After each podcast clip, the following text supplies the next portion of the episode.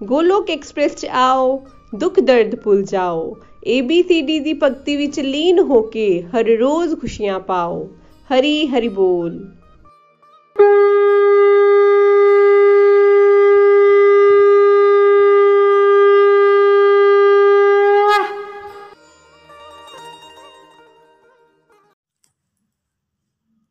जय श्री कृष्ण चैतन्य प्रभु नित्यानंदा श्री अद्वैत गदाधर श्रीवासादि गौर भक्तवृंद हरे कृष्ण हरे कृष्ण कृष्ण कृष्ण हरे हरे हरे राम हरे राम राम राम हरे हरे ਫਰੈਂਡਸ ਮੈਂ ਰਮਨੀ ਮਹਾਜਨ ਪਠਾਨਕੋਟ ਤੋਂ ਅੱਜ ਤੁਹਾਡੇ ਨਾਲ ਆਪਣੀ ਸਪਿਰਚੁਅਲ ਜਰਨੀ ਸ਼ੇਅਰ ਕਰਨ ਜਾ ਰਹੀ ਹਾਂ ਮੈਂ ਇੱਕ ਹਾਊਸਵਾਈਫ ਹਾਂ ਤੇ ਮੇਰਾ ਵਿਆਹ ਹੋ ਚੁੱਕਿਆ ਹੈ। ਮੇਰੇ ਦੋ ਬੱਚੇ ਹਨ, ਇੱਕ ਬੇਟਾ ਤੇ ਇੱਕ ਬੇਟੀ। ਮੇਰੇ ਹਸਬੈਂਡ ਬਿਜ਼ਨਸਮੈਨ ਹਨ ਤੇ ਪੋਲਿਟਿਕਸ ਦੇ ਵਿੱਚ ਵੀ ਇਨਵੋਲਵ ਹਨ। ਜਦੋਂ ਮੈਂ ਛੋਟੀ ਹੁੰਦੀ ਸਾਂ ਤਾਂ ਬਚਪਨ ਦੇ ਵਿੱਚ ਸਾਡੇ ਘਰ ਦਾ ਮਾਹੌਲ ਜ਼ਿਆਦਾ ਧਾਰਮਿਕ ਨਹੀਂ ਸੀ। ਸਾਡੇ ਦਾਦਾ ਜੀ ਇੱਕ ਸੰਸਥਾ ਦੇ ਨਾਲ ਜੁੜੇ ਹੋਏ ਸੀ ਤਾਂ ਉਹ ਮੂਰਤੀ ਪੂਜਾ ਨੂੰ ਚੰਗਾ ਨਹੀਂ ਸਮਝਦੇ ਸਨ।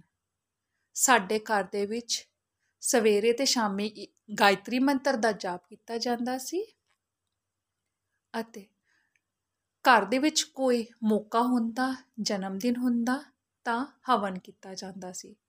ਇਸ ਤੋਂ ਇਲਾਵਾ ਸਾਡੇ ਘਰ ਦੇ ਵਿੱਚ ਹੋਰ ਕੋਈ ਵੀ ਧਾਰਮਿਕ ਗਤੀਵਿਧੀ ਨਹੀਂ ਕੀਤੀ ਜਾਂਦੀ ਸੀ। ਜਿਵੇਂ ਜਿਵੇਂ ਮੈਂ ਵੱਡੀ ਹੋਈ, ਸਕੂਲ ਵਿੱਚ ਪਹੁੰਚੀ, ਉੱਥੇ ਦੋਸਤ ਸੋਮਵਾਰ ਦੇ ਵਰਤ ਰੱਖਦੇ ਸਨ, ਤਾਂ ਮੈਂ ਵੀ ਉਹਨਾਂ ਨੂੰ ਦੇਖਾ ਦੇਖੀ ਸੋਮਵਾਰ ਦੇ ਵਰਤ ਰੱਖਣੇ ਸ਼ੁਰੂ ਕਰ ਦਿੱਤੇ। ਤੇ ਬੋਲੇ ਬਾਬਾ ਦੀ ਤਰਫ ਮੇਰਾ ਇੱਕ ਸਟਰੋਂਗ ਕਨੈਕਸ਼ਨ ਬਣਨਾ ਸ਼ੁਰੂ ਹੋ ਗਿਆ। ਫਿਰ ਕਾਲਜ ਚੋਂ ਪੁੱਜੀ ਤਾਂ ਮੇਰਾ ਬਾਪ, ਬਾਰ ਨੇ ਵਿਆਹ ਕਰ ਦਿੱਤਾ। ਮੇਰਾ ਵਿਆਹ ਇੱਕ ਬਹੁਤ ਹੀ ਸੁਖਤ ਪਰਿਵਾਰ ਵਿੱਚ ਹੋਇਆ ਹੈ। ਮੈਂ ਇੱਕ ਜੁਆਇੰਟ ਫੈਮਿਲੀ ਦੇ ਵਿੱਚ ਰਹਿੰਦੀ ਹਾਂ। ਵਿਆਹ ਦੇ ਦੌਰਾਨ ਸਾਡੇ ਸਹੁਰਿਆਂ ਘਰ ਦੇ ਵਿੱਚ ਵੀ ਜ਼ਿਆਦਾ ਧਾਰਮਿਕ ਗਤੀਵਿਧੀਆਂ ਨਹੀਂ ਕੀਤੀਆਂ ਜਾਂਦੀਆਂ ਸਨ। ਸਿਰਫ ਅਸੀਂ ਸਵੇਰੇ ਤੇ ਸ਼ਾਮੀ ਜੋਤ ਜਗਾਉਂਦੇ ਸਾਂ, ਬਸ। ਜੋਤ ਵੀ ਜਗਾਉਂਦੇ ਸਾਂ ਇੱਕ ਫਾਰਮੈਲਿਟੀ ਤੌਰ ਤੇ। ਧਿਆਨ ਹਮੇਸ਼ਾ ਰਸੋਈ 'ਚ ਹੀ ਲੱਗਿਆ ਰਹਿੰਦਾ ਸੀ, ਕੀ ਬਣਾਉਣਾ ਹੈ? ਕੀ ਖਿਲਾਣਾ ਹੈ? ਬੱਚਿਆਂ ਨੂੰ ਸਕੂਲ ਭੇਜਣਾ ਹੈ? ਬਸ। ਇਸ ਤੋਂ ਇਲਾਵਾ ਹੋਰ ਕੋਈ ਧਿਆਨ ਨਹੀਂ ਹੁੰਦਾ ਸੀ। ਇੱਕ ਫਾਰਮੈਲਿਟੀ ਕਰਦੇ ਸਾਂ, ਜੋਤ ਜਗਾਉਂਦੇ ਸਾਂ। ਤੇ ਘਰ ਦੇ ਵਿੱਚ ਕਦੀ ਕੋਈ ਇਹ ਬੱਚੇ ਦਾ ਜਨਮ ਦਿਨ ਆਣਾ ਜਾਂ ਕੋਈ ਸਾਲਗਿਰਾ ਆਣੀ ਤਾਂ ਘਰ ਦੇ ਵਿੱਚ satsang ਹੋ ਜਾਣਾ। ਅਸੀਂ ਕਦੇ ਵੀ ਕਿਸੇ ਧਾਮ ਯਾਤਰਾ ਤੇ ਨਾ ਗਏ। ਤੇ ਕਦੀ ਵੀ ਅਸੀਂ ਕੋਈ ਧਾਰਮਿਕ ਗਤੀਵਿਧੀਆਂ ਨਹੀਂ ਕੀਤੀਆਂ ਸਨ ਫਿਰ ਸਾਡੇ ਘਰ ਕਾਨਾ ਜੀ ਆਏ। ਵਰਿੰਦਾਵਨ ਤੋਂ ਸਾਡੀ, ਮੇਰੀ ਇੱਕ ਸਹੇਲੀ ਗਈ ਸਾ ਤਾਂ ਉਹ ਮੇਰੇ ਲਈ ਲੈ ਕੇ ਆਈ। ਤੇ ਕਾਨਾ ਜੀ ਤਾਂ ਜ਼ਰੂਰ ਆਏ, ਮਗਰ ਇੱਕ ਜ਼ਿਆਦਾ ਭਾਵ ਨਹੀਂ ਸੀ ਮੇਰਾ ਉਹਨਾਂ ਦੇ ਨਾਲ। ਕੋਈ ਪ੍ਰੇਮ ਨਹੀਂ ਸੀ, ਸਿਰਫ ਇੱਕ ਕਾਨਾ ਜੀ ਆਏ, ਇੱਕ ਲੱਡੂ ਗੋਪਾਲ ਜੀ ਆਏ, ਬਸ ਇਸ ਤਰ੍ਹਾਂ ਦਾ ਇੱਕ ਮਾਹੌਲ ਸੀ। ਸਤਸੰਗ 'ਚ ਜਾਂਦੇ ਸਾਂ, ਬਸ ਇੱਕ ਇੰਜੋਏ ਕਰਦੇ ਸਾਂ। ਕੋਈ ਭਾਵ ਦੇ ਨਾਲ ਅਸੀਂ ਸਤਸੰਗ ਨੂੰ ਕਦੀ ਵੀ ਇੰਜੋਏ ਨਹੀਂ ਕੀਤਾ ਸੀ। ਕਦੀ ਆਨੰਦ ਨਹੀਂ ਲਿਆ ਸੀ। ਲੇਕਿਨ ਜਦੋਂ ਮੈਂ ਗੋਲਕ ਐਕਸਪ੍ਰੈਸ ਦੇ ਨਾਲ ਜੁੜੀ ਸਤੰਬਰ 2020 ਵਿੱਚ, ਤਾਂ ਮੇਰੀ ਜ਼ਿੰਦਗੀ ਹੀ ਬਦਲ ਗਈ। ਮੇਰੀ ਇੱਕ ਫਰੈਂਡ ਕੋਮਲ ਸ਼ਰਮਾ, ਜੋ ਪਠਾਨਕੋਟ ਦੇ ਵਿੱਚ ਰਹਿੰਦੀ ਆ, ਉਹ ਇੱਕ ਦਿਨ ਮੇਰੇ ਘਰ ਆਈ। ਉਸਨੇ ਮੈਨੂੰ ਫੋਰਸ ਕੀਤਾ ਕਿ ਤੂੰ ਇਹ satsang ਸੁਣ ਮੇਰੇ ਨਾਲ। ਮੈਨੂੰ ਕਿਹਾ, ਮੈਂ ਨਹੀਂ ਸੁਣਨਾ, ਮੇਰੀ ਇਸ ਦੇ ਵਿੱਚ ਕੋਈ ਇੰਟਰਸਟ ਨਹੀਂ ਹੈ ਮਗਰ ਉਹਨੇ ਮੈਨੂੰ ਬੜਾ ਜ਼ੋਰ ਦਿੱਤਾ ਤੇ ਮੈਂ ਉਹਦੇ ਕਹਿਣ ਤੇ satsang ਸੁਣ ਲਿਆ। ਮੈਨੂੰ satsang ਦੀ ਕੁਝ ਸਮਝ ਤਾਂ ਨਹੀਂ ਆਈ, ਲੇਕਿਨ ਮੈਂ ਉਸ ਦੇ ਕਹਿਣ ਤੇ satsang ਨੂੰ ਸੁਣਿਆ ਤੇ ਜਦੋਂ ਉਸ satsang ਦੇ ਐਂਡ ਵਿੱਚ ਡਿਵੋਟੀ ਰਿਵਿਊਜ਼ ਦੇ ਰਹੇ ਸੀ ਤਾਂ ਉਹ ਮੈਨੂੰ ਬਹੁਤ ਹੀ ਚੰਗੇ ਲੱਗੇ।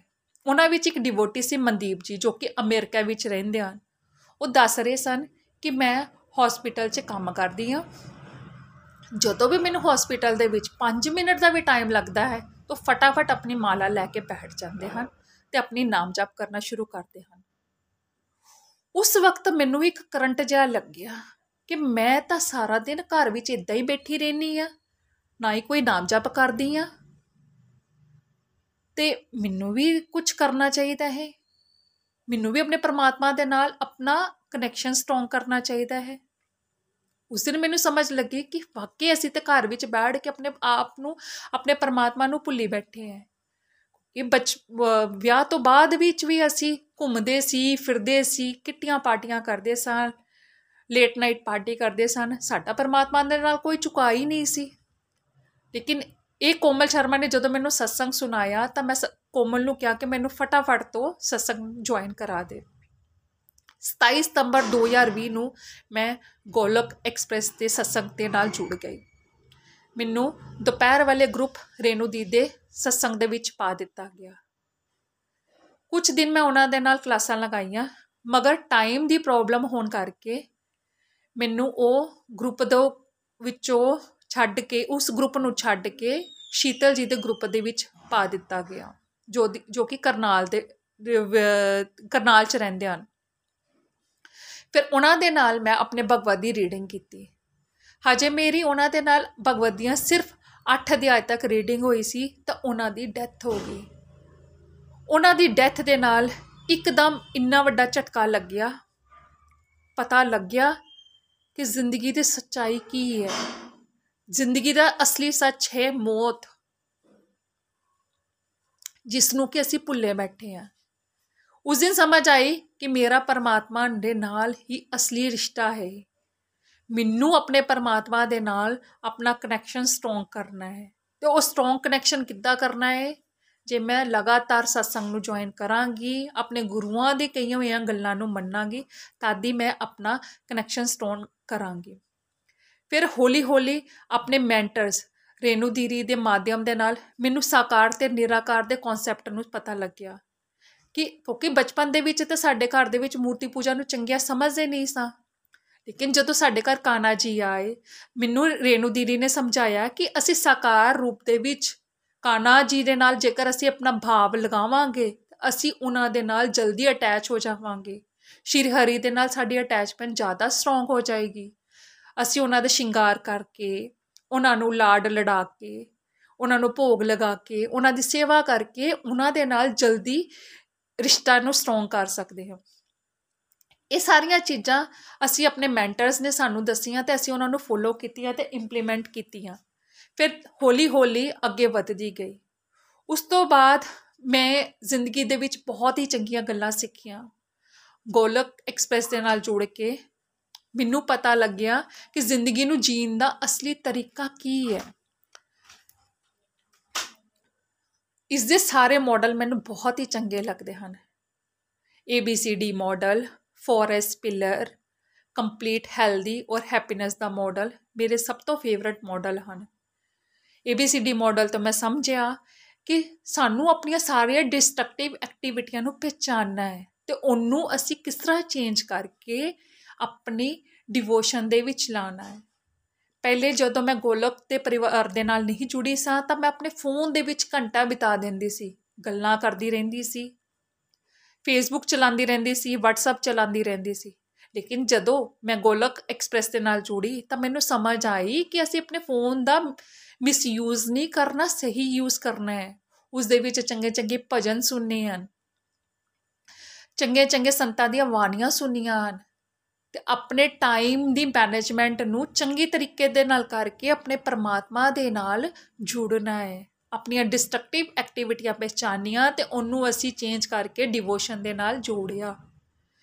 ਫਿਰ ਸਭ ਤੋਂ ਫੇਵਰਿਟ ਮਾਡਲ ਹੈ ਮੇਰਾ ਫੋਰੈਸਟ ਪਿਲਰ ਮਾਡਲ ਜੇ ਉਹ ਹੈ ਕਿ ਸਤਸੰਗ ਸਾਧਨਾ, ਸੇਵਾ ਤੇ ਸਦਾਚਾਰ।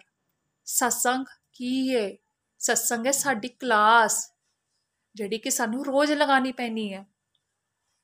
ਸਤਸੰਗ ਦੇ ਵਿੱਚ ਜੋ ਸਾਡੇ ਗੁਰੂ ਸਾਨੂੰ ਸਿਖਾਣਗੇ ਅਸੀਂ ਉਹਨਾਂ ਨੂੰ ਫੋਲੋ ਕਰਨਾ ਹੈ। ਫਿਰ ਉਹਦਾ ਹੋਮਵਰਕ ਹੈ ਸਾਧਨਾ। ਜੇਕਰ ਅਸੀਂ ਆਪਣੀ ਕਲਾਸ ਲਗਾਵਾਂਗੇ ਤੇ ਆਪਣਾ ਹੋਮਵਰਕ ਨਹੀਂ ਕਰਾਂਗੇ ਤਾਂ ਅਸੀਂ ਸਫਲ ਕਿੱਦਾਂ ਹੋਵਾਂਗੇ? ਤੇ ਸਾਨੂੰ ਆਪਣੇ ਹੋਮਵਰਕ ਨੂੰ ਕਰਨਾ ਪੈਣਾ ਹੈ। ਉਹਨੂੰ ਫੋਲੋ ਕਰਨਾ ਪੈਣਾ ਹੈ, ਸਾਧਨਾ ਨੂੰ ਵਧਾਉਣਾ ਪੈਣਾ ਹੈ। ਫਿਰ ਸੇਵਾ ਦੇ ਕਨਸੈਪਟ ਨੂੰ ਸਮਝਾਇਆ। ਸੇਵਾ ਕੀ ਹੈ? ਪਹਿਲੇ ਤਾਂ ਮੈਨੂੰ ਲੱਗਦਾ ਸੀ ਸੇਵਾ ਸੀ, ਅਸੀਂ ਕੰਮ ਕਰਨੇ ਆ ਘਰ ਦੇ, ਉਹ ਸੇਵਾ ਹੈ, ਕਿਸੇ ਮੰਦਰ ਗੁਰਦੁਆਰੇ ਚ ਗਏ, ਉੱਥੇ ਝਾੜੂ ਪੋਚਾ ਲਾਏ, ਉਹ ਹੈ ਸੇਵਾ। ਲੇਕਿਨ ਸੇਵਾ ਦੇ ਕਨਸੈਪਟ ਵੀ ਸਾਨੂੰ ਸਾਡੇ ਗੁਰੂਆਂ ਨੇ ਸਮਝਾਇਆ ਕਿ ਸੇਵਾ ਕੀ ਹੈ। ਅਸੀਂ ਘਰ ਵਿੱਚ ਰਹਿ ਕੇ ਆਪਣੇ ਪਰਿਵਾਰਾਂ ਦੇ ਕੰਮ ਕਰ, ਪਰਿਵਾਰ ਮੈਂਬਰਾਂ ਦੇ ਕੰਮ ਕਰਕੇ ਇਹ ਸੇਵਾ ਕਰ ਸਕਦੇ ਹੈ, ਭਾਵ ਦੇ ਨਾਲ ਕਿ ਉਹਨਾਂ ਦੇ ਵਿੱਚ ਵੀ ਪ੍ਰਮਾਤਮਾ ਦਾ ਵਾਸ ਹੈ। ਇਹ ਇਸ ਤਰ੍ਹਾਂ ਅਸੀਂ ਸੇਵਾ ਕਰ ਸਕਦੇ ਹਾਂ। ਸਦਾਚਾਰ ਤਾਂ ਹੀ ਫਿਰ ਸਾਡਾ ਵਧੇਗਾ। ਉਸੇ ਤਰ੍ਹਾਂ ਹੀ ਸਾਡਾ ਸਦਾਚਾਰ ਵੱਧ ਕੇ ਅਸੀਂ ਅੱਗੇ ਸਪਿਰਚੁਅਲ ਦੇ ਰਸਤੇ ਦੇ ਵਿੱਚ ਅੱਗੇ ਅੱਗੇ ਵਧਦੇ ਜਾਵਾਂਗੇ। ਫਿਰ ਅੱਗੇ ਜਾ ਕੇ ਮੈਨੂੰ ਸਮਝਾਇਆ ਗਿਆ, ਭੋਗ ਲਗਾਉਣਾ ਕੀ ਹੈ? ਕੀ ਭੋਗ ਕਿਉਂ ਲਗਾਇਆ ਜਾਂਦਾ ਹੈ? ਮੇਰੇ ਮੈਂਟਰ ਰੇਨੂਦੀ ਨੇ ਸਾਨੂੰ ਸਮਝਾਇਆ ਕਿ ਸਾਨੂੰ ਭੋਗ ਲਗਾ ਕੇ ਰੋਟੀ ਖਾਣੀ ਚਾਹੀਦੀ ਹੈ। ਕਿਸੇ ਵੀ ਚੀਜ਼ ਜੇ ਅਸੀਂ ਕੋਈ ਲੈ ਰਹੇ ਆ ਉਸ ਨੂੰ ਅਸੀਂ ਪਰਮਾਤਮਾ ਨੂੰ ਸਮਰਪਿਤ ਕਰਕੇ ਖਾਣਾ ਚਾਹੀਦਾ ਹੈ। ਕਿਉਂਕਿ ਭੋਗ ਲਗਾਉਣ ਦੇ ਨਾਲ ਉਸ ਦੇ ਵਿੱਚ ਪਰਮਾਤਮਾ ਦਾ ਆਸ਼ੀਰਵਾਦ ਆ ਜਾਂਦਾ ਹੈ ਪੋਜ਼ਿਟਿਵ ਵਾਈਬਸ ਆ ਜਾਂਦੀਆਂ ਹਨ। ਹੁਣ ਇੰਨਾ ਚੰਗਾ ਲੱਗਦਾ ਹੈ ਕਿ ਜਦੋਂ ਵੀ ਕੋਈ ਚੀਜ਼ ਅਸੀਂ ਖਾਣ ਲੱਗਦੇ ਆ ਤਾਂ ਪਰਮਾਤਮਾ ਨੂੰ ਸਮਰਪਿਤ ਕਰਕੇ ਕਰਦੇ ਹਾਂ। ਇੱਕ ਅੱਛੀ ਵਾਈਬਸ ਆਉਂਦੀਆਂ ਹੈ ਹੁਣ ਇੰਨੀ ਪ੍ਰਭੂ ਦੀ ਕਿਰਪਾ ਹੋ ਗਈ ਹੈ ਕਿ ਮੇਰੇ ਬੱਚੇ ਵੀ ਕੋਈ ਚੀਜ਼ ਖਾਂਦੇ ਹਨ ਨਾ, ਤਾਂ ਉਹ ਭੋਗ ਲਗਾ ਕੇ ਖਾਂਦੇ ਆ ਪ੍ਰਮਾਤਮਾ ਦੀ ਕਿਰਪਾ ਹਮੇਸ਼ਾ ਇਸ ਤਰ੍ਹਾਂ ਵੱਧਦੀ ਰਵੇ ਅਸੀਂ ਸਪਿਰਚੁਅਲ ਦੇ ਰਸਤੇ ਵਿੱਚ ਅੱਗੇ ਵਧਦੇ ਰਹੀਏ। ਫਿਰ ਇਕਾदशी ਕੀ ਹੁੰਦੀ ਹੈ? ਇਕਾदशी ਵਰਤ ਕੀ ਹੁੰਦਾ ਹੈ? ਇਸ ਦਾ ਵੀ ਮਹੱਤਵ ਮੈਨੂੰ ਗੋਲਕ ਐਕਸਪ੍ਰੈਸ ਦੇ ਨਾਲ ਹੀ ਪਤਾ ਚੱਲਿਆ। ਕਿਉਂਕਿ ਇਕਾदशी ਦਾ ਵਰਤ ਅਸੀਂ ਰੱਖਾਂਗੇ ਤੇ ਉਸ, ਉਦੋਂ ਸਾਨੂੰ ਆਪਣੇ ਪਰਮਾਤਮਾ ਦੇ ਨਾਲ ਸਾਡਾ ਕੀ ਕਨੈਕਸ਼ਨ ਹੈ? ਅਸੀਂ ਆਪਣੇ ਕਨੈਕਸ਼ਨ ਨੂੰ ਸਮਝ ਸਕਦੇ ਹਾਂ ਕਿ ਪਰਮਾਤਮਾ ਹੀ ਸਾਡੇ ਅਸਲੀ ਫਰੈਂਡ ਹੈ, ਅਸਲੀ ਗੁਰੂ ਹੈ। ਇਕਾदशी ਦਾ ਦਾ ਸਾਇੰਟਿਫਿਕ ਮਹੱਤਵ ਵੀ ਕੀ ਹੁੰਦਾ ਹੈ, ਇਹ ਵੀ ਮੈਨੂੰ ਸਮਝ ਲੱਗਿਆ। ਗੋਲਕ ਐਕਸਪ੍ਰੈਸ ਦੇ ਨਾਲ ਜੁੜ ਕੇ ਹੀ ਮੈਨੂੰ ਪਤਾ ਲੱਗਿਆ ਕਿ ਸਾਨੂੰ ਜੋ ਸਾਡੇ ਗੁਰੂ ਦੱਸ ਰਹੇ ਉਹਨੂੰ ਸਾਨੂੰ ਪੱਕੇ ਵਿਸ਼ਵਾਸ ਦੇ ਨਾਲ ਮੰਨਣਾ ਹੈ, ਨਿਸ਼ਠਾ ਦੇ ਨਾਲ ਮੰਨਣਾ ਹੈ, ਦ੍ਰਿੜ ਵਿਸ਼ਵਾਸ ਕਰਕੇ ਉਹਨਾਂ ਗੱਲਾਂ ਨੂੰ ਫੋਲੋ ਕਰਨਾ ਹੈ, ਤਾਂ ਹੀ ਅਸੀਂ ਅੱਗੇ ਵਧਾਂਗੇ। ਫਿਰ ਬੈਲੈਂਸ ਕਰਨਾ ਸਿੱਖਿਆ, ਸੰਭਾਵ ਰਹਿਣਾ ਵੀ ਸਿੱਖਿਆ। ਕਿ ਸਾਨੂੰ ਜ਼ਿਆਦਾ ਦੁੱਖ ਵੇਲੇ ਦੁਖੀ ਨਹੀਂ ਹੋਣਾ ਤੇ ਜ਼ਿਆਦਾ ਸੁੱਖ ਵੇਲੇ, ਖੁਸ਼ੀ ਵੇਲੇ ਐਕਸਾਈਟਿਡ ਨਹੀਂ ਹੋਣਾ। ਕਿਉਂਕਿ ਪਹਿਲਾਂ ਤਾਂ ਮੈਂ ਹਮੇਸ਼ਾ ਜਦੋਂ ਕੋਈ ਖੁਸ਼ੀ ਆਉਂਦੀ ਸੀ ਤੇ ਮੈਂ ਬਹੁਤ ਜ਼ਿਆਦਾ ਐਕਸਾਈਟਿਡ ਹੋ ਜਾਂਦੀ ਸੀ। ਇੰਨਾ ਖੁਸ਼ ਹੁੰਦੀ ਸੀ, ਕੋਈ ਹਿਸਾਬ ਨਹੀਂ। ਦੁੱਖ ਆਣਾ ਤੇ ਰੋਈ ਜਾਣਾ। ਪਰਮਾਤਮਾ ਨੂੰ ਹੀ ਗਿਲੇ ਕਰੀ ਜਾਣਾ ਕਿ ਮੈਂ ਹੀ ਕਿਉਂ? ਮੈਨੂੰ ਹੀ ਤੂੰ ਕੋਈ ਦੁੱਖ ਦਿੰਨਾ ਹੈ। ਮਗਰ ਹੁਣ ਸਮਝ ਆਏ ਕਿ ਜੇਕਰ ਦੁੱਖ ਵੀ ਸਾਨੂੰ ਮਿਲ ਰਿਹਾ ਤੇ ਉਹ ਸਾਡੇ ਆਪਣੇ ਕਰਮ ਹਨ ਸਾਡੇ ਆਪਣੇ ਕਾਰਮਿਕ ਅਕਾਊਂਟਾਂ ਦੇ ਕਰਕੇ ਹੀ ਸਾਨੂੰ ਦੁੱਖ ਮਿਲਦੇ ਪਏ ਹਨ। ਤੇ ਦੁੱਖ ਨੂੰ ਸਾਨੂੰ ਵੀ ਇੱਕ ਬਲੇਸਿੰਗ ਸਮਝ ਕੇ ਚੱਲਣਾ ਚਾਹੀਦਾ ਹੈ। ਕਿਉਂਕਿ ਦੁੱਖ ਜਦੋਂ ਆਉਂਦੇ ਹਨ ਨਾ, ਤਾਂ ਸਾਡਾ ਪਰਮਾਤਮਾ ਦੇ ਨਾਲ ਕਨੈਕਸ਼ਨ ਬਹੁਤ ਜ਼ਿਆਦਾ ਸਟਰੋਂਗ ਹੋ ਜਾਂਦਾ ਹੈ। ਮਹਾਭਾਰਤ ਦੇ ਵਿੱਚ ਕੁੰਤੀ ਬਾਰ-ਬਾਰ ਕ੍ਰਿਸ਼ਨ ਨੂੰ ਇਹੀ ਕਹਿੰਦੀ ਸੀ ਕਿ ਪਰ ਕ੍ਰਿਸ਼ਨ, ਕਾਨਾ ਜੀ, ਮੈਂ ਤੁਹਾਡੇ ਤੋਂ ਹਮੇਸ਼ਾ ਦੁੱਖ ਹੀ ਮੰਗਦੀ ਆਂ ਕਿਉਂ ਦੁੱਖ ਮੰਗਦੀ ਆਂ ਕਿਉਂਕਿ ਦੁੱਖ ਦੇ ਵੇਲੇ ਤੁਸੀਂ ਹਮੇਸ਼ਾ ਸਾਨੂੰ ਯਾਦ ਰਹੋਗੇ। ਇਸ ਕਰਕੇ ਸਾਨੂੰ ਦੁੱਖਾਂ ਦੇ ਵੇਲੇ ਕਦੇ ਵੀ ਘਬਰਾਣਾ ਨਹੀਂ ਚਾਹੀਦਾ ਤੇ ਦੁੱਖਾਂ ਨੂੰ ਹਮੇਸ਼ਾ ਬਲੇਸਿੰਗਸ ਮੰਨ ਕੇ ਵਧਣਾ ਚਾਹੀਦਾ ਹੈ। ਫਿਰ ਸ਼ੁਕਰਾਨਾ ਕਰਨਾ ਸਿੱਖਿਆ ਕਿ ਸ਼ੁਕਰਾਨਾ ਕੀ ਹੈ? ਸਾਨੂੰ ਪ੍ਰਭੂ ਦਾ ਹਮੇਸ਼ਾ ਸ਼ੁਕਰਾਨਾ ਕਰਦੇ ਰਹਿਣਾ ਚਾਹੀਦਾ ਹੈ। ਹਰ ਵੇਲੇ, ਹਰ ਛਣ ਕਿਉਂਕਿ ਸਾਨੂੰ ਤੇ ਪਤਾ ਹੀ ਨਹੀਂ ਹੈ ਕਿ ਸਾਡੀ ਡੈਥ ਕਿਸ ਵੇਲੇ ਹੋ ਜਾਣੀ ਹੈ। ਕਿ ਸਾਡੇ ਪ੍ਰਭੂ ਨੇ, ਸਾਡੇ ਸ਼੍ਰੀ ਹਰੀ ਨੇ ਸਾਨੂੰ ਖਾਣ ਲਈ ਖਾਣਾ ਦਿੱਤਾ ਪਾਣ ਲਈ ਕੱਪੜੇ ਦਿੱਤੇ, ਪੀਣ ਲਈ ਪਾਣੀ ਦਿੱਤਾ ਸ਼ੁਕਰ ਆ ਦਾਤਿਆ ਤੇਰਾ ਕਿ ਤੂੰ ਸਾਨੂੰ ਹਰ ਚੀਜ਼ ਦਾ ਸੰਪੂਰਨ ਕੀਤਾ ਹੈ। ਪਤਾ ਤਾਂ ਪਹਿਲਾਂ ਵੀ ਹੈਗਾ ਸੀ ਕਿ ਸਾਡੇ ਕੋਲ ਸਾਰਾ ਕੁਝ ਹੈ, ਲੇਕਿਨ ਅਸੀਂ ਕਦੀ ਵੀ ਉਹਨਾਂ ਨੂੰ ਥੈਂਕ ਯੂ ਨਹੀਂ ਬੋਲਿਆ ਸੀ। ਲੇਕਿਨ ਇਸ ਮੰਚ ਤੋਂ ਮੈਂ ਸਿੱਖਿਆ ਕਿ ਸਾਨੂੰ ਆਪਣੇ ਪ੍ਰਭੂ ਤੋਂ ਸ਼੍ਰੀ ਹਰੀ ਦਾ ਹਰ ਵੇਲੇ ਸ਼ੁਕਰਾਨਾ ਕਰਨਾ ਚਾਹੀਦਾ ਹੈ। ਜੇਕਰ ਸਾਨੂੰ ਕਿਸੇ ਤੋਂ ਪ੍ਰੇਜ਼ ਵੀ ਮਿਲਦੀ ਹੈ, ਤਾਂ ਉਹਨੂੰ ਵੀ ਸਾਨੂੰ ਪ੍ਰਭੂ ਦੇ ਚਰਨਾਂ ਦੇ ਵਿੱਚ ਸਮਰਪਿਤ ਕਰ ਦੇਣਾ ਚਾਹੀਦਾ ਹੈ। ਜੇ ਕਿਸੇ ਤੋਂ ਕੋਈ ਗੰਦੇ ਸ਼ਬਦ ਜਾਂ ਕੋਈ ਔਲਾਨਾ ਵੀ ਮਿਲਦਾ ਪਿਆ ਹੈ, ਤਾਂ ਉਹਨੂੰ ਵੀ ਹੀ ਪ੍ਰਭੂ ਦੀ ਇੱਛਾ ਮੰਨ ਕੇ ਉਹਨੂੰ ਸਵੀਕਾਰ ਕਰ ਲੈਣਾ ਚਾਹੀਦਾ ਹੈ ਤੇ ਸ਼ੁਕਰਾਨਾ ਕਰਨਾ ਸਿੱਖਣਾ ਚਾਹੀਦਾ ਹੈ। ਕਿਉਂਕਿ ਸ਼ੁਕਰਾਨਾ ਕਰਦੇ ਰਵਾਂਗੇ, ਤਾਂ ਹੀ ਤਾਂ ਅਸੀਂ ਅੱਗੇ ਵਧਾਂਗੇ। ਫਿਰ ਸਾਨੂੰ ਵਿਨੰਬਰ ਹੋ ਕੇ ਕਿੱਦਾਂ ਅੱਗੇ ਵਧਣਾ ਹੈ, ਇਹ ਵੀ ਮੈਂ ਗੋਲਕ ਐਕਸਪ੍ਰੈਸ ਤੋਂ ਸਿੱਖਿਆ। ਵਿਨੰਬਰ ਮਤਲਬ ਆਪਣੇ ਪ੍ਰਭੂ ਦੇ ਅੱਗੇ ਸਮਰਪਣ ਭਾਵ ਦੇ ਨਾਲ ਵਧਣਾ। ਡਫਰ ਬਣ ਜਾਣਾ। ਇਹ ਪ੍ਰਭੂ, ਮੈਨੂੰ ਤਾਂ ਕੁਝ ਵੀ ਨਹੀਂ ਪਤਾ। ਪਲੀਜ਼ ਮੇਰੀ ਮਦਦ ਕਰੋ। ਕਿਉਂਕਿ ਆਪ ਹੀ ਹੋ ਇੱਕ ਪਾਲਣਹਾਰ। ਜੋ ਤੁਸੀਂ ਮੈਨੂੰ ਦੱਸੋਗੇ, ਮੈਂ ਉਸ ਦੇ ਅਨੁਸਾਰ ਹੀ ਕੰਮ ਕਰਾਂਗੀ। ਲੇਕਿਨ ਸਾਨੂੰ ਵਿਨਮਰ ਹੋਣਾ ਪੈਣਾ ਹੈ, ਡਫਰ ਹੋਣਾ ਪੈਣਾ ਹੈ। ਆਪਣੇ ਪ੍ਰਭੂ ਦੇ ਅੱਗੇ ਅਰਦਾਸ ਕਰਨੀ ਪੈਣੀ ਹੈ ਕਿ हे ਸ਼੍ਰੀ ਹਰੀ, ਤੁਸੀਂ ਮੇਰੀ ਮਦਦ ਕਰੋ। ਜੇ ਤੁਸੀਂ ਮੇਰੀ ਮਦਦ ਕਰੋਗੇ, ਤਾਂ ਤਾਂ ਹੀ ਮੈਂ ਕੰਮ ਕਰ ਸਕਾਂਗੀ। ਵਿਨਮਰ ਹੋ ਕੇ ਉਹਨਾਂ ਦੇ ਅੱਗੇ ਦੀਨਹੀਨ ਹੋ ਕੇ ਪ੍ਰੇਅਰਸ ਕਰਦੇ ਰਹਿਣਾ ਚਾਹੀਦਾ ਹੈ। ਪਲੀਜ਼ ਵਾਹਿਗੁਰੂ ਜੀ, ਕਾਨਾ ਜੀ, ਮੇਰੀ ਮਦਦ ਕਰੋ। ਸੈਲਫ ਇੰਟਰੋਸਪੈਕਸ਼ਨ ਕੀ ਹੈ ਉਸ ਦੇ ਬਾਰੇ ਵੀ ਮੈਨੂੰ ਪਤਾ ਚੱਲਿਆ। ਪਹਿਲਾਂ ਤਾਂ ਮੈਂ ਹਮੇਸ਼ਾ ਦੂਜਿਆਂ ਵਿੱਚ ਹੀ ਕਮੀਆਂ ਢੂੰਡਦੀ ਰਹਿੰਦੀ ਸੀ ਕਿ ਤੇਰੇ ਵਿੱਚ ਇਹ ਗੱਲ ਦੀ ਕਮੀ ਹੈ, ਤੇਰੇ ਵਿੱਚ ਇਸ ਗੱਲ ਦੀ ਕਮੀ ਹੈ, ਤੂੰ ਇੱਥੇ ਗਲਤ ਹੈ ਤੂੰ ਇੱਥੇ ਚੰਗਾ ਨਹੀਂ ਕੀਤਾ, ਤੂੰ ਮੇਰੇ ਨਾਲ ਮਾੜਾ ਕੀਤਾ। ਮਗਰ ਜਦੋਂ ਮੈਂ ਗੋਲਕ ਐਕਸਪ੍ਰੈਸ ਦੇ ਨਾਲ ਜੁੜੀ ਤਾਂ ਮੈਨੂੰ ਪਤਾ ਚੱਲਾ ਤੇ ਮੈਂ ਤੇ ਮੇਰੇ ਵਿੱਚ ਤਾਂ ਕਮੀਆਂ ਹੀ ਬੜੀਆਂ ਹਨ। ਬਹੁਤ ਕਮੀਆਂ, ਇਹ ਵੀ ਪਹਿਚਾਨੀਆਂ ਆਈਆਂ ਕਿ ਕਿੱਥੇ ਕਿੱਥੇ ਮੈਂ ਗਲਤ ਹਾਂ। ਪਹਿਲੇ ਮੈਨੂੰ ਹਰ ਗੱਲ ਦੇ ਵਿੱਚ ਗੁੱਸਾ ਆ ਜਾਂਦਾ ਸੀ। ਜਦੋਂ ਕਦੀ ਮੈਨੂੰ ਕੋਈ ਕੁਝ ਕਹਿ ਜਾਂਦਾ ਸੀ ਤਾਂ ਮੈਂ ਕੁੜਦੀ ਰਹਿੰਦੀ ਸਾਂ, ਚਿੜਦੀ ਰਹਿੰਦੀ ਸਾਂ। ਲੇਕਿਨ ਹੁਣ ਮੈਨੂੰ ਪਤਾ ਲੱਗਿਆ ਕਿ ਕਿੱਥੇ ਮੇਰੀ ਗਲਤੀ ਹੈ ਮੈਨੂੰ ਅਸੈਪਟ ਕਰਾਂ।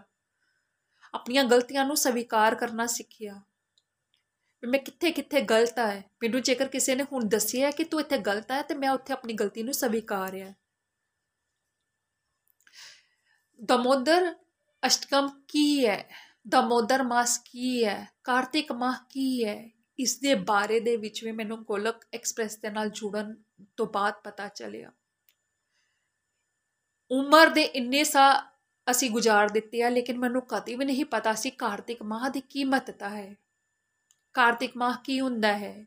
ਕਾਰਤਿਕ ਦੇ ਮਹੀਨੇ ਦੇ ਵਿੱਚ ਪ੍ਰਭੂ ਨੇ ਕੀ ਲੀਲਾ ਕੀਤੀ ਸੀ? ਜਦੋਂ ਮੈਂ ਇਸ ਗਰੁੱਪ ਦੇ ਨਾਲ ਜੁੜੀ, ਸਾਡੇ ਮੈਂਟਰਸ ਨੇ ਸਾਨੂੰ ਸਮਝਾਇਆ ਕਿ ਕਾਰਤਿਕ ਮਾਹ ਦਾ ਕੀ ਮਹੱਤਵ ਹੈ ਭੀਸ਼ਮ ਪੰਚਕ ਦਾ ਕੀ ਮਹੱਤਵ ਹੈ ਇਹ ਸਾਰੀਆਂ ਚੀਜ਼ਾਂ ਸਾਨੂੰ ਦੱਸੀਆਂ ਗਈਆਂ। ਕਿ ਸਾਨੂੰ ਇਸ ਦੇ ਵਿੱਚ ਆਪਣੇ ਨਾਮ ਜਪ ਨੂੰ ਜ਼ਿਆਦਾ ਤੋਂ ਜ਼ਿਆਦਾ ਵਧਾਉਣਾ ਹੈ ਦੀਪਦਾਨ ਕਰਨੇ ਹਨ। ਦਮੋਦਰ ਅਸ਼ਟਕਮ ਸੁਣਾਇਆ ਜਾਂਦਾ ਸੀ ਸਾਨੂੰ। ਉਹਦੀ ਸਾਰੀ ਵਿਆਖਿਆ ਕੀਤੀ ਗਈ ਤੇ ਲੀਲਾਵਾਂ ਦੇ ਬਾਰੇ ਗੁਣਗਾਨ ਕੀਤਾ ਗਿਆ। ਇਹ ਸਾਰੀਆਂ ਚੀਜ਼ਾਂ ਮੈਂ ਸਿੱਖੀਆਂ ਗੋਲਕ ਪਰਿਵਾਰ ਦੇ ਨਾਲ ਜੁੜ ਕੇ, ਗੋਲਕ ਐਕਸਪ੍ਰੈਸ ਦੇ ਨਾਲ ਜੁੜ ਕੇ। ਗੋਲਕ ਪਰਿਵਾਰ ਦੇ ਨਾਲ ਜਦੋਂ ਮੈਂ ਜੁੜੀ ਤਾਂ ਮੈਂ 16 ਜਾ, ਮਾਲਾ ਦਾ ਜਾਪ ਰੋਜ਼ ਦਾ ਕਰਨਾ ਸ਼ੁਰੂ ਕਰ ਦਿੱਤਾ। ਇਕਾदशी ਵਾਲੇ ਦਿਨ ਇਹ ਜ਼ਿਆਦਾ ਵੀ ਹੋ ਜਾਂਦਾ ਹੈ, ਉਸ ਦਿਨ ਮੈਂ ਬੱਤੀ ਕਰ ਲੈਣੀ ਹਾਂ ਤਾਂ ਕਦੀ-ਕਦੀ ਬੱਤੀ ਤੋਂ ਜ਼ਿਆਦਾ ਕੁੰਜਾ ਵੀ ਹੋ ਜਾਂਦੀਆਂ ਹਨ। ਫਿਰ ਸਾਡੇ ਗੁਰੂਆਂ ਨੇ ਦੱਸਿਆ ਕਿ ਕਾਰਤਿਕ ਮਾਹ ਦੇ ਵਿੱਚ ਸੇਲ ਲੱਗੀ ਹੋਈ ਹੈ। ਇਸ ਦੇ ਵਿੱਚ ਜਿੰਨੀਆਂ ਜ਼ਿਆਦਾ ਸੇਲ ਦੇ ਵਿੱਚ ਅਸੀਂ ਆਪਣਾ ਨਾਮ ਜਪ ਇਕੱਠਾ ਕਰ ਸਕਦੇ ਹਾਂ ਇਸ ਨੂੰ ਕਰਨਾ ਹੈ। ਫਿਰ ਬੀਸ਼ਮ ਪੰਚਕ ਦੇ ਬਾਰੇ ਸਾਡੇ ਗੁਰੂਆਂ ਨੇ ਦੱਸਿਆ ਕਿ ਇਸ ਦੇ ਵਿੱਚ ਤੇ ਮਹਾ ਬੰਪਰ ਸੇਲ ਲੱਗੀ ਹੋਈ ਹੈ। ਆਪਣੇ ਨਾਮ ਜਪ ਨੂੰ ਵਧਾਓ। ਆਪਣੀਆਂ ਜਿਹੜੀ ਅਸੀਂ ਧਾਰਮਿਕ ਗਤੀਵਿਧੀਆਂ ਕਰਦੇ ਆ ਉਹਨੂੰ ਹੋਰ ਜ਼ਿਆਦਾ ਕਰ ਦਿਓ। ਇਹ ਸਾਰੀਆਂ ਚੀਜ਼ਾਂ ਮੈਂ ਸਿੱਖੀਆਂ। ਜੋ ਜੋ ਮੇਰੇ ਮੈਂਟਰਸ ਨੇ ਮੈਨੂੰ ਸਿਖਾਇਆ, ਮੈਂ ਉਹਦੇ ਉੱਪਰ ਪੱਕਾ ਵਿਸ਼ਵਾਸ ਕਰਕੇ ਉਹਨੂੰ ਫੋਲੋ ਕੀਤਾ ਇੰਪਲੀਮੈਂਟ ਕੀਤਾ ਤੇ ਹੌਲੀ ਹੌਲੀ ਅੱਗੇ ਵਧਦੀ ਗਈ। ਹੁਣ ਲੱਗਦਾ ਕਿ ਵਾਕਈ ਜ਼ਿੰਦਗੀ ਕੀ ਹੈ? ਇਹ ਪਤਾ ਚੱਲਿਆ ਹੁਣ ਜਦੋਂ ਮੈਂ ਗੋਲਕ ਐਕਸਪ੍ਰੈਸ ਦੇ ਪਰਿਵਾਰ ਦੇ ਨਾਲ ਜੁੜੀ। ਇੱਕ ਅਲੱਗ ਆਨੰਦ ਜਿਹਾ ਆਣਾ ਸ਼ੁਰੂ ਹੋ ਗਿਆ। ਇੱਕ ਅਲੱਗ ਮੋਜ ਵਿੱਚ ਰਹਿਣਾ ਸਿੱਖ ਲਿਆ। ਪਹਿਲਾਂ ਤਾਂ ਜ਼ਿੰਦਗੀ ਜੀ ਰਹੇ ਹੀ, ਬਸ ਇੱਕ ਐਵੇਂ ਜਿੱਦਾਂ ਆਮ ਇਨਸਾਨ ਇੱਕ ਕੁੱਤੇ ਬਿੱਲੇ ਜੀ ਰਹੇ ਹੈ, ਪਤਾ ਹੀ ਨਹੀਂ ਕਿ ਅਸਲੀ ਆਨੰਦ ਕੀ ਹੈ। ਅਸਲੀ ਪਰਮਾਤਮਾ ਦੇ ਨਾਲ ਮੇਰਾ ਕਨੈਕਸ਼ਨ ਕੀ ਹੈ? ਉਹ ਪਰਮਾਤਮਾ ਕੀ ਚੀਜ਼ ਹੈ? ਅਸੀਂ ਉਸ ਪਰਮਾਤਮਾ ਨੂੰ ਧਿਆਨ ਹੈ ਤੇ ਕਿੱਦਾਂ ਧਿਆਨ ਹੈ? ਭਾਵ ਦੇ ਨਾਲ ਧਿਆਨ ਹੈ। ਸਾਨੂੰ ਅਸੀਂ ਕਰਮ ਕਰਨੇ ਹੈ, ਕਿੱਦਾਂ ਦੇ ਕਰਮ ਕਰਨੇ ਹੈ? ਸਾਨੂੰ ਕਰਮ ਕਰਨੇ ਹੈ ਪਰਮਾਤਮਾ ਨੂੰ ਸਮਰਪਿਤ ਕਰਕੇ, ਹਰ ਵੇਲੇ ਪਰਮਾਤਮਾ ਨੂੰ ਯਾਦ ਕਰਕੇ ਪ੍ਰੇਅਰ ਕਰਕੇ। ਪ੍ਰੇਅਰ ਦੇ ਕਨਸੈਪਟ ਨੂੰ ਸਮਝ ਕੇ ਹਰ ਵੇਲੇ ਪ੍ਰੇਅਰ ਕਰਦੇ ਆ ਕਿ ਈਸ਼ਵਰ, ਤੁਸੀਂ ਸਾਡੀ ਮਦਦ ਕਰੋ, ਹਰ ਵੇਲੇ ਮਦਦ ਕਰੋ। ਜਦੋਂ ਹੁਣ ਮੇਰੇ ਬੱਚੇ, ਮੇਰੇ ਹਸਬੰਡ ਜਦ ਮੈਂ ਵੀ ਘਰ ਤੋਂ ਬਾਹਰ ਜਾਂਦੀ ਆ ਤਾਂ ਪ੍ਰੇਅਰ ਕਰਕੇ ਜਾਂਦੀ ਆ ਕਿ ਕਾਨਾ ਜੀ, ਤੁਸੀਂ ਸਾਡੇ ਨਾਲ ਚਲੋ। ਇਹ ਸਾਰੀਆਂ ਚੀਜ਼ਾਂ ਸਿੱਖੀਆਂ। ਸਾਡੇ ਮੈਂਟਰਸ ਨੇ ਸਾਨੂੰ ਸਿਖਾਇਆ ਤੇ ਅਸੀਂ ਇਹਨਾਂ ਨੂੰ ਫੋਲੋ ਕੀਤਾ। ਮੇਰੀ ਸੋਚ ਪਹਿਲੇ ਬੜੀ 네ਗੇਟਿਵ ਸੀ। ਮੈਂ ਹਰ ਗੱਲ ਦੇ ਵਿੱਚ ਪਹਿਲਾਂ ਬਹੁਤ 네ਗੇਟਿਵ ਸੋਚਦੀ ਸੀ, ਮਗਰ ਹੁਣ ਮੇਰੀ ਸੋਚ ਬਹੁਤ ਪੋਜ਼ਿਟਿਵ ਹੋ ਗਈ ਹੈ। ਪਹਿਲਾਂ ਮੈਂ ਹਰ ਗੱਲ ਦੇ ਵਿੱਚ 네ਗੇਟਿਵ ਹੀ ਸੋਚਦੀ ਸੀ, ਮਗਰ ਹੁਣ ਮੈਨੂੰ ਪਤਾ ਲੱਗਿਆ ਕਿ ਨਹੀਂ, ਜੇਕਰ ਇਹ ਚੀਜ਼ ਮੇਰੇ ਨਾਲ ਹੋਈ ਹੈ ਤੇ ਕੀ ਪਤਾ ਇਸ ਦੇ ਵਿੱਚ ਕੀ ਭਲਾਈ ਹੈ, ਪਰਮਾਤਮਾ ਨੇ ਕਿਸ ਲਈ ਕੀਤਾ ਹੈ। ਅਬ ਸੋਚ ਬਦਲ ਗਈ, ਕਹਿੰਦੇ ਆ ਨਾ, ਸੋਚ ਬਦਲੋ ਤੇ ਕਹਿੰਦੇ ਦੁਨੀਆ ਬਦਲ ਜਾਂਦੀ ਹੈ।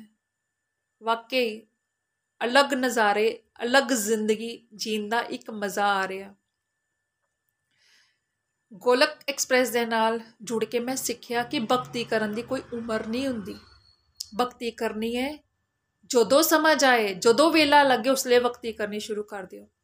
ਕਿਉਂਕਿ ਸਾਡੇ ਨਾਲ ਤੇ ਇੱਕ ਲਾਈਵ ਐਗਜ਼ਾਮਪਲ ਹੋ ਗਿਆ, ਸਾਡੀ ਸ਼ੀਤਲ ਦੀਦੀ ਜਦੋਂ ਡੈਥ ਹੋ ਗਈ।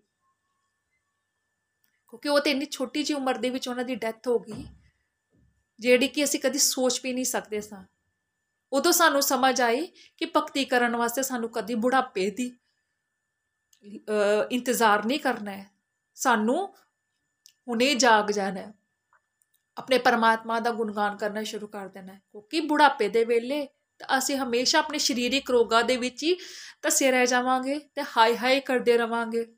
ਇਸ ਲਈ ਸਾਨੂੰ ਭਗਤੀ ਕਰਨ ਲਈ ਛੋਟੀ ਉਮਰ ਦੇ ਵਿੱਚ ਹੀ ਜ਼ੋਰ ਦੇਣਾ ਚਾਹੀਦਾ ਹੈ। ਆਪਣੇ ਬੱਚਿਆਂ ਨੂੰ ਵੀ ਇਹ ਗੱਲਾਂ ਸਿਖਾਉਣੀਆਂ ਚਾਹੀਦੀਆਂ ਹਨ ਕਿ ਮਹਾ ਮੰਤਰ ਦਾ ਜਾਪ ਕਰੋ, ਪ੍ਰਭੂ ਦਾ ਗੁਣਗਾਨ ਕਰੋ, ਭੋਗ ਲਗਾਓ, ਈਸ਼ਵਰ ਦਾ ਹਰ ਵੇਲੇ ਸ਼ੁਕਰਾਨਾ ਕਰੋ ਕਿ ਇਹ ਪਰਮਾਤਮਾ, ਤੇਰਾ ਬੜਾ ਸ਼ੁਕਰੀਆ ਕਿ ਤੂੰ ਸਾਨੂੰ ਇਹ ਜ਼ਿੰਦਗੀ ਦਿੱਤੀ, ਇਹ ਅਨਮੋਲ ਜੀਵਨ ਦਿੱਤਾ ਤੇ ਸਾਨੂੰ ਆਪਣੇ ਪਰਮਾਤਮਾ ਦਾ ਹਰ ਵੇਲੇ ਗੁਣਗਾਨ ਕਰਦੇ ਰਹਿਣਾ ਚਾਹੀਦਾ ਹੈ। ਤੇ ਸਾਡਾ ਅਸਲੀ ਰਿਸ਼ਤਾ ਸਿਰਫ ਔਰ ਸਿਰਫ ਸਾਡੇ ਪਰਮਾਤਮਾ ਦੇ ਨਾਲ ਹੈ। ਸਾਡਾ ਸ਼੍ਰੀ ਹਰੀ ਹੀ ਸਾਡਾ ਸਭ ਤੋਂ ਬੈਸਟ ਫਰੈਂਡ ਹੈ ਹੋਰ ਕੋਈ ਨਹੀਂ ਹੈ। ਸਾਨੂੰ ਇਸ ਚੀਜ਼ ਨੂੰ ਰੱਟ ਲੈਣਾ ਚਾਹੀਦਾ ਹੈ। ਹਰ ਵੇਲੇ ਯਾਦ ਰਹਿਣਾ ਚਾਹੀਦਾ ਹੈ ਕਿ ਪਰਮਾਤਮਾ ਹੀ ਸਾਡੇ ਗੁਰੂ ਹੈ, ਸਾਡਾ ਅਸਲੀ ਰਿਸ਼ਤਾ ਹੈ। ਅੰਤ ਵਿੱਚ ਮੈਂ ਇਹੀ ਕਹਾਂਗੀ ਕਿ ਗੋਲਕ ਐਕਸਪ੍ਰੈਸ ਦੇ ਨਾਲ ਜੁੜ ਕੇ ਮੇਰੀ ਜ਼ਿੰਦਗੀ ਜੀਣ ਦਾ ਇੱਕ ਅਲੱਗ ਨਜ਼ਾਰਾ, ਇੱਕ ਅਲੱਗ ਨੰਦ ਆ ਰਿਹਾ ਤੇ ਹੁਣ ਮੈਨੂੰ ਪਤਾ ਲੱਗ ਰਿਹਾ ਹੈ ਕਿ ਮੈਂ ਬਹੁਤ ਹੀ ਬlesed ਹਾਂ ਕਿ ਮੈਂ ਇਸ ਪਰਿਵਾਰ ਦੇ ਨਾਲ ਜੁੜੀ, ਗੋਲਕ ਐਕਸਪ੍ਰੈਸ ਦੇ ਨਾਲ ਜੁੜ ਕੇ ਮੈਂ ਬਹੁਤ ਬਹੁਤ ਚੰਗੀਆਂ ਚੰਗੀਆਂ ਗੱਲਾਂ ਸਿੱਖੀਆਂ ਤੇ ਉਹਨਾਂ ਨੂੰ ਅਨੁਭਵ ਕੀਤੀਆਂ। ਅੰਤ ਵਿੱਚ ਮੈਂ ਇਹੀ ਕਹਾਂਗੀ ਨਾ ਸ਼ਸਤਰ ਤੇ, ਨਾ ਸ਼ਾਸਤਰ ਤੇ, ਨਾ ਹੀ ਕਿਸੇ ਯੁਕਤੀ ਤੇ ਮੇਰਾ ਤੇ ਜੀਵਨ ਹੀ ਆਸ਼ਿਤ ਹੈ ਪ੍ਰਭੂ ਤੇਰੀ ਕਿਰਪਾ ਸ਼ਕਤੀ ਤੇ ਹਰੀ ਹਰੀ ਬੋਲ ਹਰੀ ਹਰੀ ਬੋਲ ਗੋਲੋਕ ਐਕਸਪ੍ਰੈਸ ਦੇ ਨਾਲ ਜੁੜਨ ਲਈ ਤੁਸੀਂ ਸਾਡੇ ਈਮੇਲ ਐਡਰੈਸ info@golokexpress.org ਦੇ ਰਾਹੀਂ ਸੰਪਰਕ ਕਰ ਸਕਦੇ ਹੋ ਜਾਂ ਸਾਡੇ WhatsApp ਜਾਂ ਟੈਲੀਗ੍ਰਾਮ ਨੰਬਰ 7018026821 ਨਾਲ ਵੀ ਜੁੜ ਸਕਦੇ ਹੋ। ਤੁਸੀਂ ਸਾਡੇ ਨਾਲ ਫੇਸਬੁੱਕ ਪੇਜ ਜਾਂ YouTube ਚੈਨਲ ਦੇ ਰਾਹੀਂ ਵੀ ਜੁੜ ਸਕਦੇ ਹੋ। ਹਰੀ ਹਰੀ ਬੋਲ।